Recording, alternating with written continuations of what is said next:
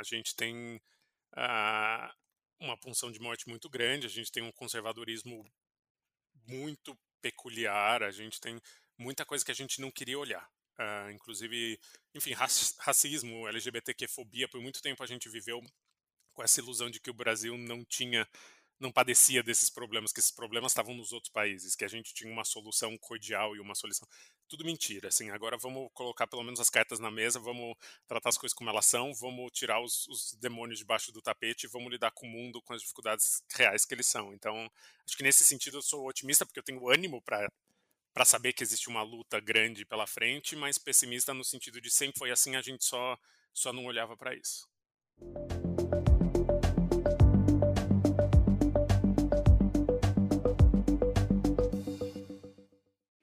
Olá, bem-vindas, bem-vindos ao Espaço Recíproco. Hoje temos a alegria de receber aqui o Chico Felite. Ele tem 35 anos, é jornalista, formado pela PUC de São Paulo. Trabalhou 10 anos na Folha de São Paulo, ganhou o prêmio Comunique-se de melhor repórter de texto do Brasil e o troféu Petrobras de jornalismo. Publicou os livros Ricardo e Vânia, a história de vida de um artista de rua pejorativamente conhecido como Fofão da Augusta. A Casa, um livro-reportagem que reconstrói a seita que João de Deus fundou e comandou antes de ser preso pelo estupro de dezenas de mulheres, e Mulher Maravilha, a biografia de Elke Maravilha. Escreve roteiros para TV, para o cinema, criou e narrou os podcasts narrativos desconhecidos, além do meme, e isto está acontecendo. Chico, muito obrigado pela tua participação aqui. É uma honra ter você aqui. Eu sou realmente seu fã. Apesar de ser muito atuante na internet, eu realmente pesquisei, procurei, é, fiz pesquisa no Google, mas não consegui achar muita coisa sobre a tua trajetória. Queria que você contasse um pouquinho os caminhos que te trouxeram até este momento, até hoje. Bom, eu que agradeço pelo convite, Marcelo, estou super feliz de estar aqui. E, e, de fato é estranho, assim, porque minha, eu não sou muito da internet, por incrível que pareça. Hoje eu estou na internet, né? Tudo que eu faço tem uma ligação com a internet. O pessoal do podcast se considera uma, uma tribo da internet, né? Mas eu venho de uma escola muito careta de jornalismo, talvez a última.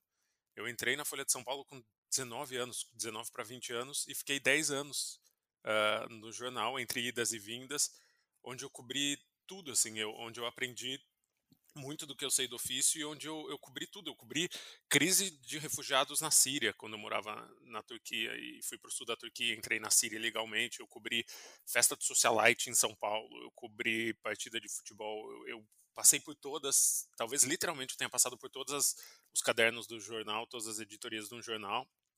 E quando eu, eu meio decido sair do jornalismo com 28, 29 anos, é que eu publico aquele perfil do, do Ricardo Correia, conhecido como Fofão da Augusta, que vira o meu primeiro livro, assim, era, era meio, eu fiz aquilo para mim mesmo, assim, eu não tinha feito aquilo profissionalmente, eu não tinha, eu escrevi para mim, eu foi publicado depois, mas inicialmente não sabia nem onde eu ia publicar, eu não estava mais a fim de, de trabalhar com jornalismo, já tinha sentido que tinha dado e daí começou uma nova página aí da minha vida que passa por isso, assim, passa por livro, podcast, que acho tudo muito próximo na, na minha vida, assim, acho tudo muito parecido. É, mas justamente, mas tem já um, uma narrativa interessante. Pelo que eu acompanho da tua produção, você gosta justamente de contar a história de pessoas comuns, de entender fenômenos sociais inusitados.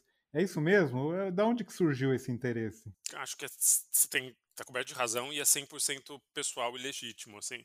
Eu amo, por exemplo, ler aqueles perfilzões de capa da Piauí de político, sabe? Então, um perfil do Eduardo Cunha de 20 páginas, do Mourão mas eu não faria, ou talvez não tivesse prazer, ou talvez não, não mandasse bem se eu fosse fazer.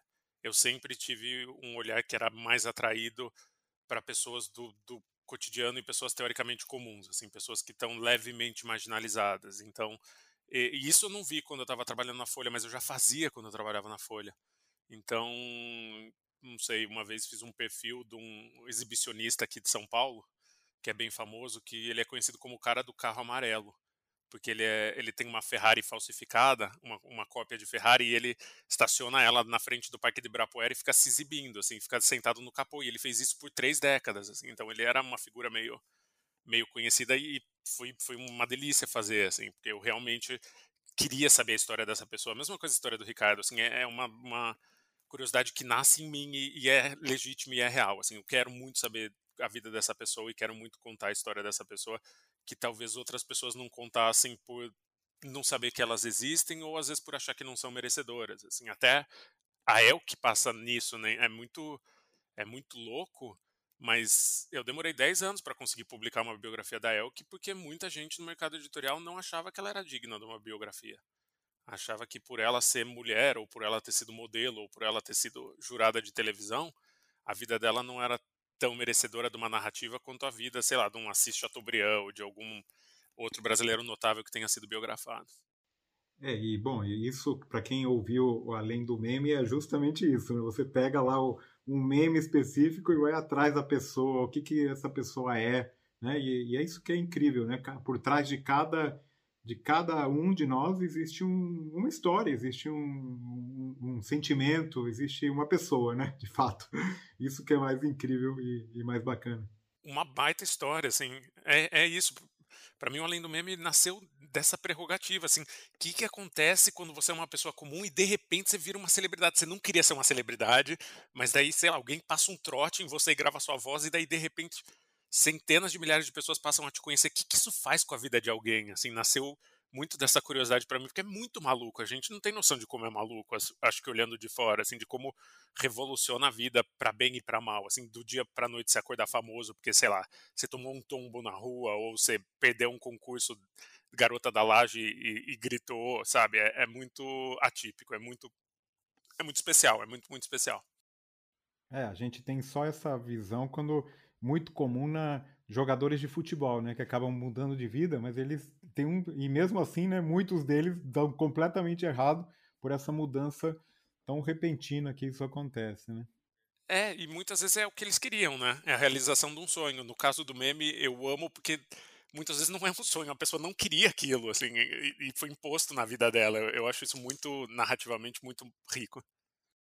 É, é, Chico, depois do, do, sucesso de crítica, né, do teu primeiro livro, é, em 2019, eu li aí, eu confesso aqui, eu ainda não li, mas eu já fiquei curioso para ler, mas eu li várias críticas aí falando muito bem, chama Ricardo Ivânia, você em 2020 parece que aproveitou a pandemia, né? Teve um ano bem produtivo, publicou. Eu sei que não foram escritos talvez em 2020, mas publicou dois livros em 2020.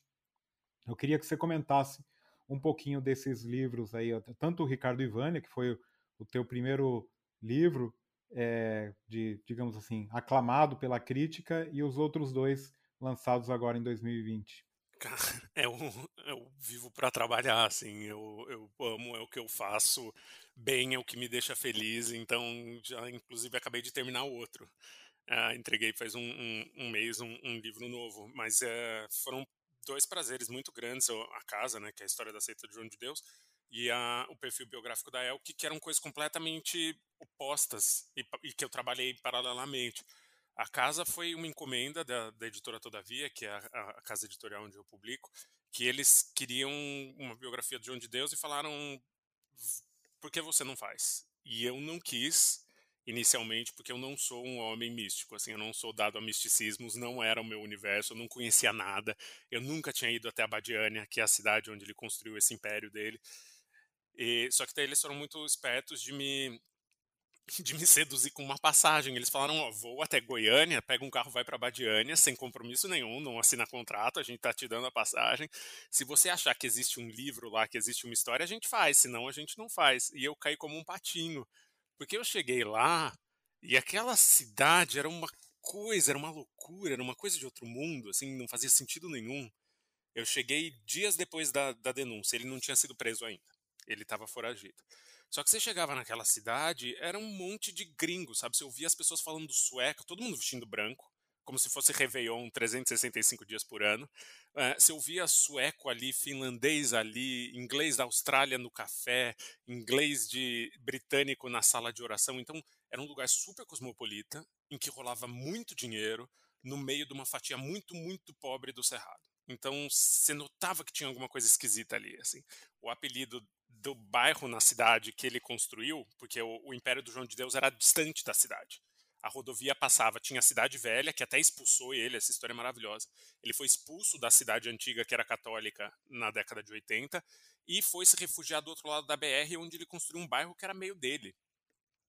E esse bairro era apelidado de Deus Neilândia, porque era a Disneylândia de Deus, assim, era esse o nível de, de riqueza e de anormalidade daquilo. E quando eu cheguei na Deus Neilândia e vi aquilo, e minha boca caiu e eu falei, fudeu, esse é meu livro, assim, meu livro é a história da cidade, não é a história dele, assim, eu não vou escrever a história desse criminoso, eu vou, mas eu vou escrever como um charlatão construiu um império que a gente não sabe, nunca vai saber quanto dinheiro passou por lá, porque era tudo por debaixo dos panos, né? Muito em espécie, assim, mas que eu desconfio dizer que trouxe centenas de milhões de dólares para o Brasil e para as mãos dele. Assim, era um lugar muito rico e muito atípico que o Brasil não tinha parado para olhar ainda.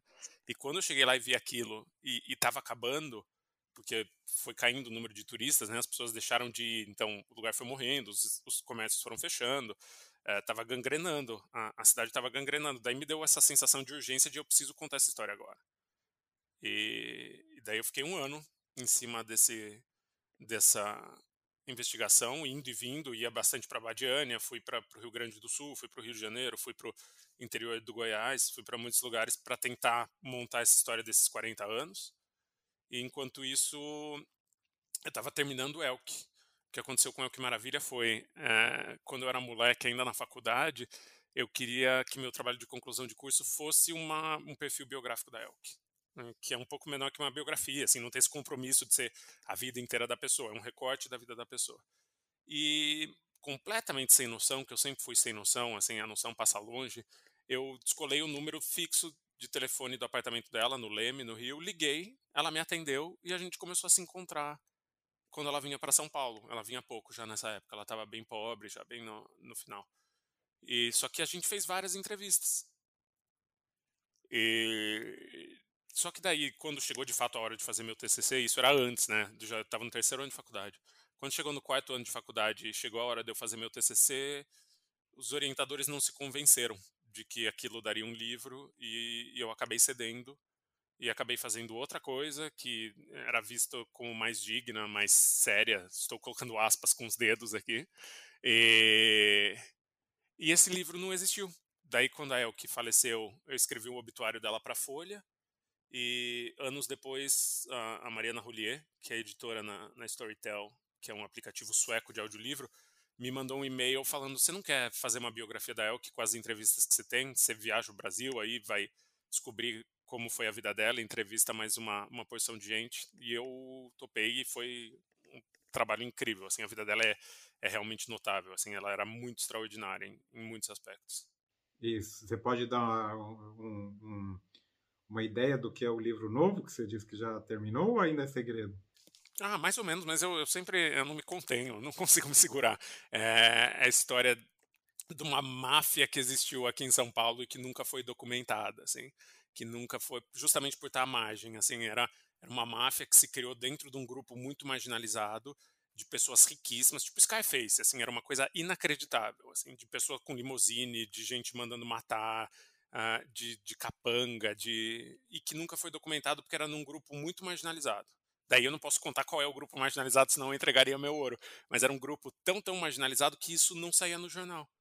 É, era uma máfia que matou dezenas de pessoas, talvez centenas de pessoas, achacava. Tinha, tem cenas surreais, assim, tem cena de uma pessoa virando um camburão de polícia, tem cena de uma pessoa arrancando o escalpo da outra no meio do centro de São Paulo, que foi presenciada e documentada. É, é bem inacreditável. Assim. Muito, muito legal. Bom, já estou é, na expectativa.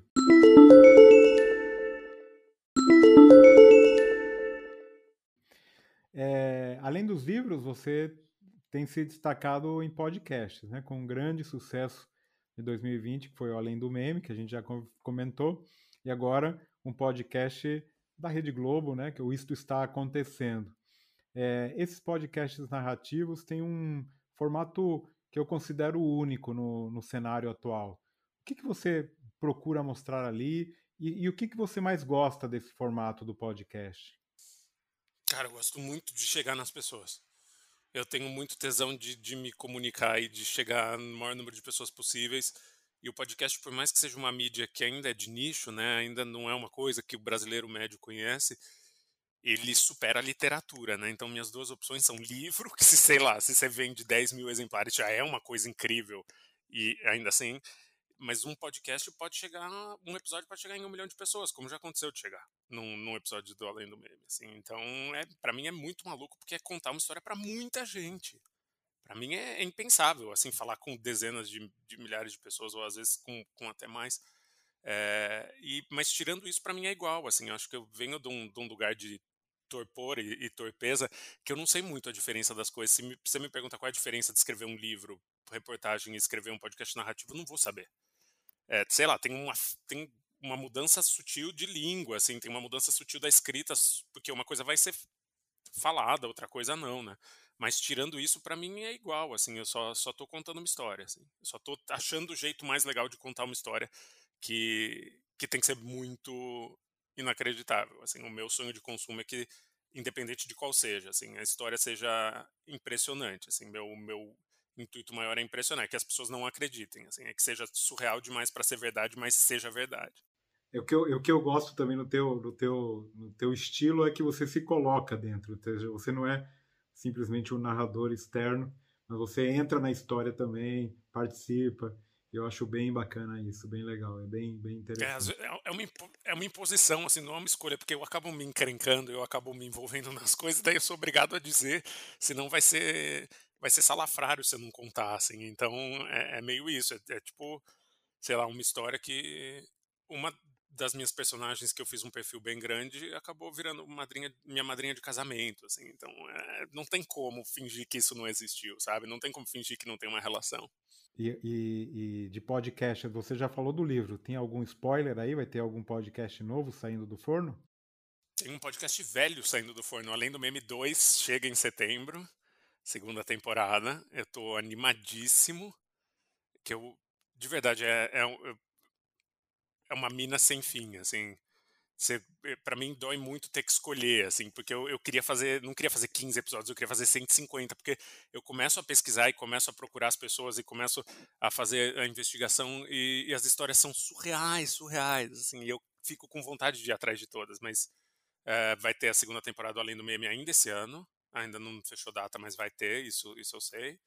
E eu tô fazendo um podcast de crime pela primeira vez, que tá me consumindo bem, assim, no bom sentido. Quando eu digo me consumindo é que eu tô apaixonado e, e não consigo pensar em outra coisa, tô obcecado, assim, que eu tendo a ter uma natureza obsessiva com os meus trabalhos, assim, eu vou e só penso nisso, só falo disso, só faço isso uh, pelo tempo que for necessário e depois morro, porque acaba o trabalho e sigo pro próximo, assim.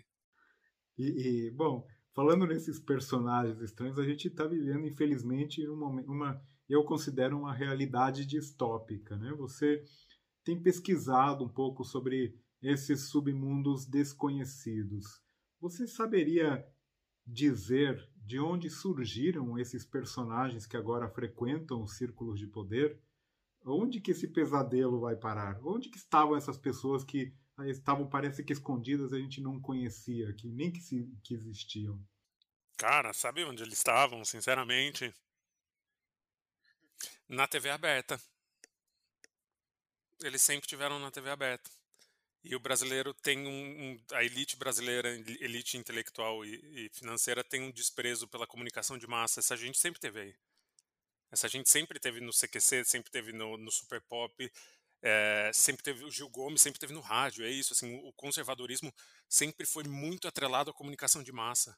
O Ratinho é um excelente comunicador e é um expoente do conservadorismo, do, filho dele se elegeu governador de um dos maiores estados do Brasil. Assim, é essa, essa galera está na comunicação e a gente, uh, eu me coloco como uma, uma pessoa de esquerda relativamente uh, elite do país hoje em dia, que vejo que não, não se levou a sério.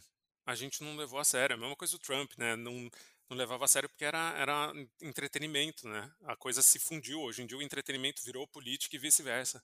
Mas para mim foi essa grande, a grande vacilada, assim, a gente não olhou muito para a TV. E você é mais otimista ou pessimista com relação ao futuro? Eu acho que eu sou um pessimista teórico e um otimista na prática. Eu acho que nós vamos sair dessa página infeliz da nossa história, nós vamos sair desse momento de escuridão. Acho que nós estamos no momento mais escuro de todos, mas é, esse episódio serviu para mostrar que o brasileiro não é o que a gente pensava que ele fosse.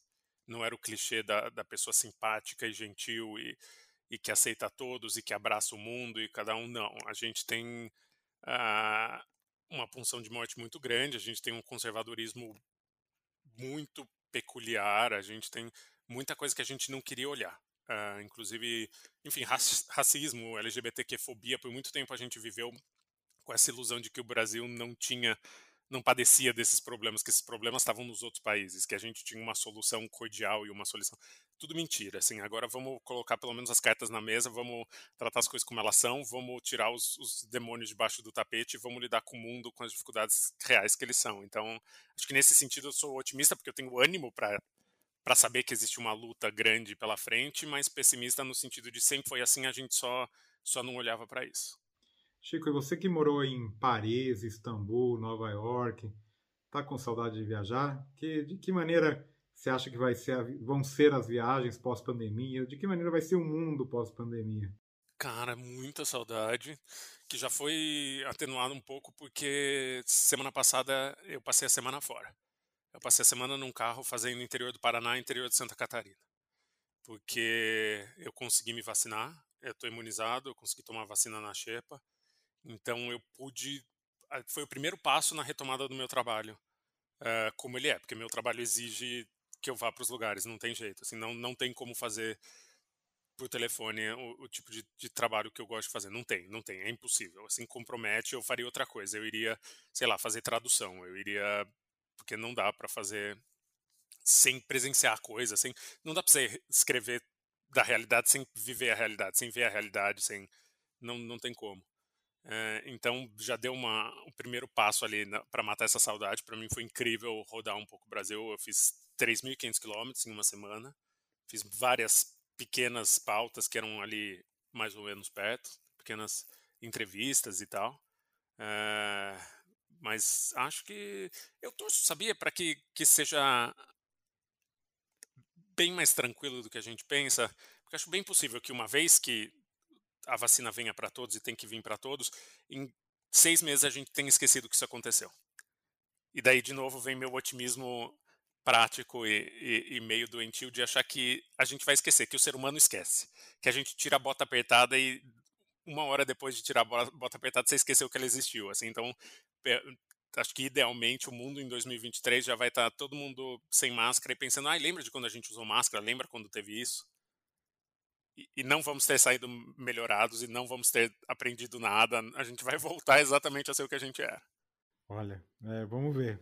Eu não sei, eu não tô tão otimista assim, não. Bom, pelo menos uma coisa eu tenho sempre brincado com o pessoal. Falou assim: a era do soprar vela em bolo acabou.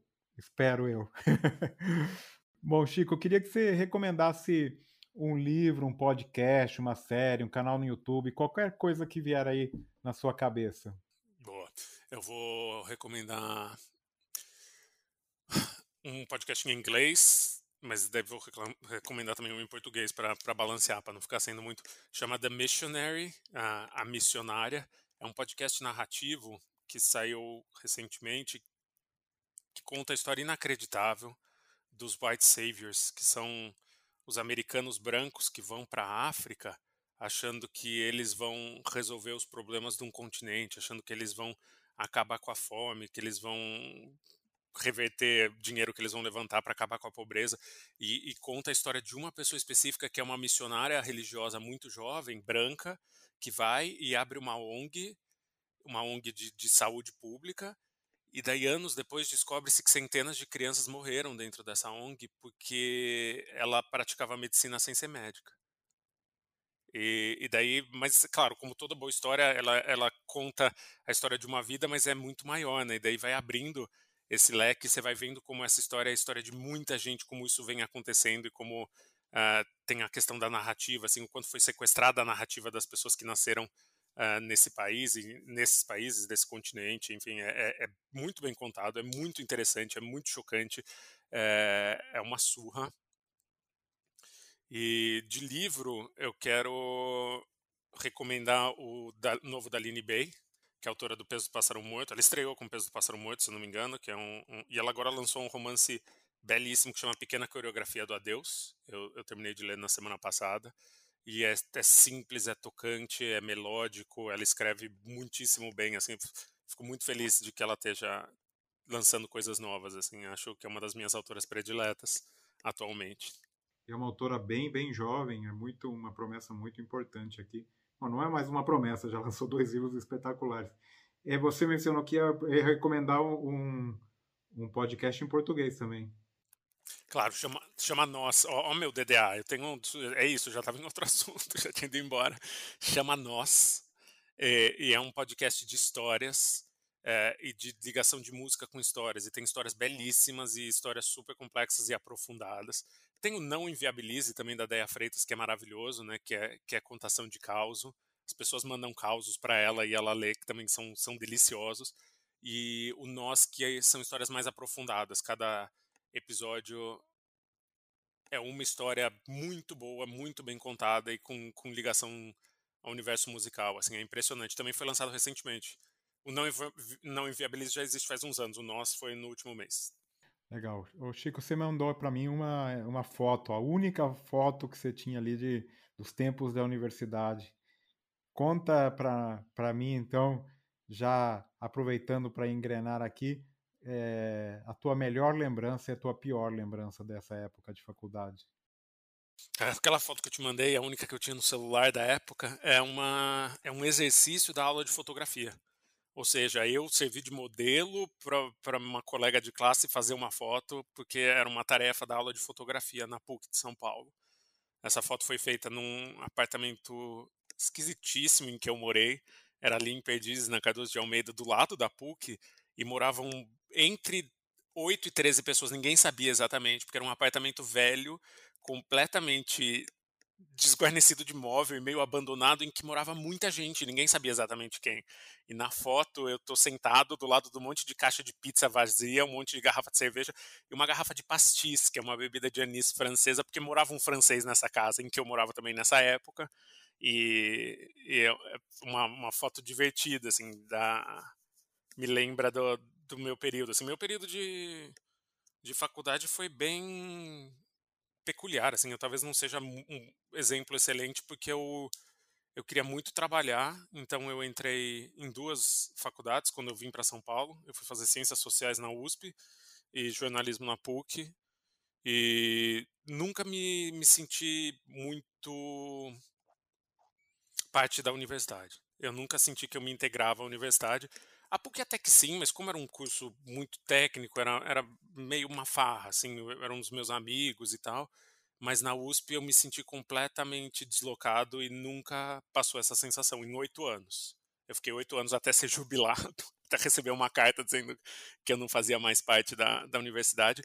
E não, nem doeu na época, mas é, acho que por falta de maturidade, sabe? Eu não sabia com, com 17 anos o que eu queria fazer da vida. Daí fui cair num curso que era hiper teórico e hiper elitista, assim, eu posso dizer hoje sem, sem peso, e não estou te atribuindo ah, nenhuma vinculação, a, a Faculdade de Filosofia e e Ciências Humanas da USP é super elitista, o curso de Ciências Sociais era super elitista. Na primeira semana, eu ouvi de uma professora que era tida como a melhor, que ela olhou para a gente e disse: o nível dos alunos nunca esteve tão baixo. Ele vem baixando com os tempos, mas vocês são impressionantes. E é um moleque vindo do interior com 17 anos, sabe? De uma família classe média média que nunca tinha estudado em colégio bom, eu nunca tinha tido sociologia, não sabia o que era sociologia, sabe?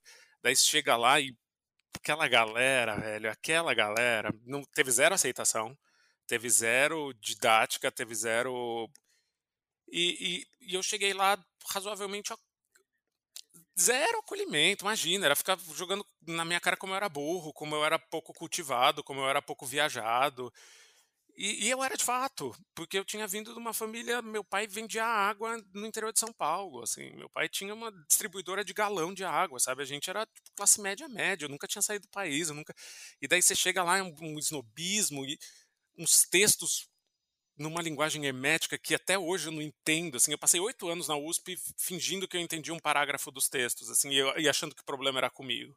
Até que eu fui para o universo, enfim, e nesse meio tempo trabalhando, sempre trabalhei. Uh, daí eu entendi que existia outra academia, assim, que era possível sim escrever textos que faziam sentido, que não eram pernósticos e que não eram propositalmente herméticos só para discriminar as pessoas como eu, porque eu fui muito na academia eu fui muito discriminado, assim, na, na nessa nesse curso, né, que que eu, é, que eu também considero meu curso, assim, para ser sincero, jornalismo é muito é um curso técnico, assim, eu não penso nele muito como vida acadêmica, assim, não teve muita vida acadêmica, era, era um, foi um prazer fazer, mas não é também uma coisa que eu pense que eu, que eu tava na academia, nem parecia que eu estava na academia, assim, parecia que era um, um curso profissionalizante que bom, assim. É, mas na, na USP eu não sei porque eu mantive tanto tempo uma relação que era muito, que me fazia muito mal, assim. Quer dizer, eu sei, eu era, eu era imaturo, né? Bom, mas não, também tem esse processo todo da, do próprio. É, várias, várias questões né, que aparecem aí que a gente eventualmente está melhorando, está tentando aprender, mas tem muito problema mesmo. Né? As, é, é, as pessoas passam né, de um, do ensino médio, onde você é cuidado, onde você conhece os professores, onde você é acolhido, a um lugar onde você virou um RA, né, um número mais nada e, e, e se vire. Né? E, e, essa transição, num momento muito jovem, é muito difícil para muita gente. Pra... E por, não é à toa que a gente tem tantas desistências, tem tanto problema. Bom, mas de qualquer maneira, é, é, um, é um fator aí que a gente tem que eventualmente cuidar. É, uma aula inesquecível que você tenha ouvido em algum momento da tua vida? Nossa, sem dúvida nenhuma. Foi uma aula livre do Michael Cunningham, que é o autor do As Horas, né, o romance que virou filme com a Nicole Kidman. Ele deu uma aula de escrita uh, aberta numa na Universidade de Columbia em Nova York, nessa época eu morava lá. E, e, ele escreveu o início de um romance junto com as pessoas que estavam ali na, na entrada, assim, e como a escrita pode ser divertida e como a escrita é uma coisa viva e como e, e todo mundo deu risada e todo mundo chorou e todo mundo é, foi inacreditável. Assim, foram duas horas inacreditáveis e, e não fazia exatamente parte de, de, currículo nenhum. Assim, era só uma aula que qualquer um podia chegar. Muito legal. Um jornalista e um escritor ou escritora que você admira? A Eliane Brum e a Daniela Arbex, que, que se encaixam nas duas categorias, acho que são jornalistas e escritoras. Acho que são pessoas com, com olhares únicos, com, com textos próprios e, e, e, excelentes e que se debruçam sobre temas corretos, porque acho que a não ficção, né, o jornalismo, é, quando você vai escrever um livro, depende muito do seu olhar, o tema que você vai abordar, sabe? É muito definitivo do que você vai fazer, porque você pode escrever um livro sobre o Odebrecht, se você tem assunto, enfim, rendeu um, um, excelente livro, inclusive a história do Odebrecht, mas você pode também optar por contar a história de uma galinha que foi presa numa cidade do interior. Você pode, por exemplo, que é um caso de Liane Brum, você pode, por exemplo, contar a história do, do Holocausto Brasileiro, que foi um, um, manicômio mineiro em que centenas de milhares de pessoas foram mortas por racismo e por, enfim, questões que eram maquiadas como questões de saúde mental e não eram. Assim. Então, acho que a escolha dos temas das duas me tocam muito e, e, os textos de ambas são, são excelentes, assim, são, um dia eu quero chegar no, ao pé de uma delas. Muito bom. Para finalizar, Chico, qual a grande habilidade que você tem, mas não está no seu currículo? Ah, eu, eu sei bater palma com uma mão só. E eu posso te demonstrar.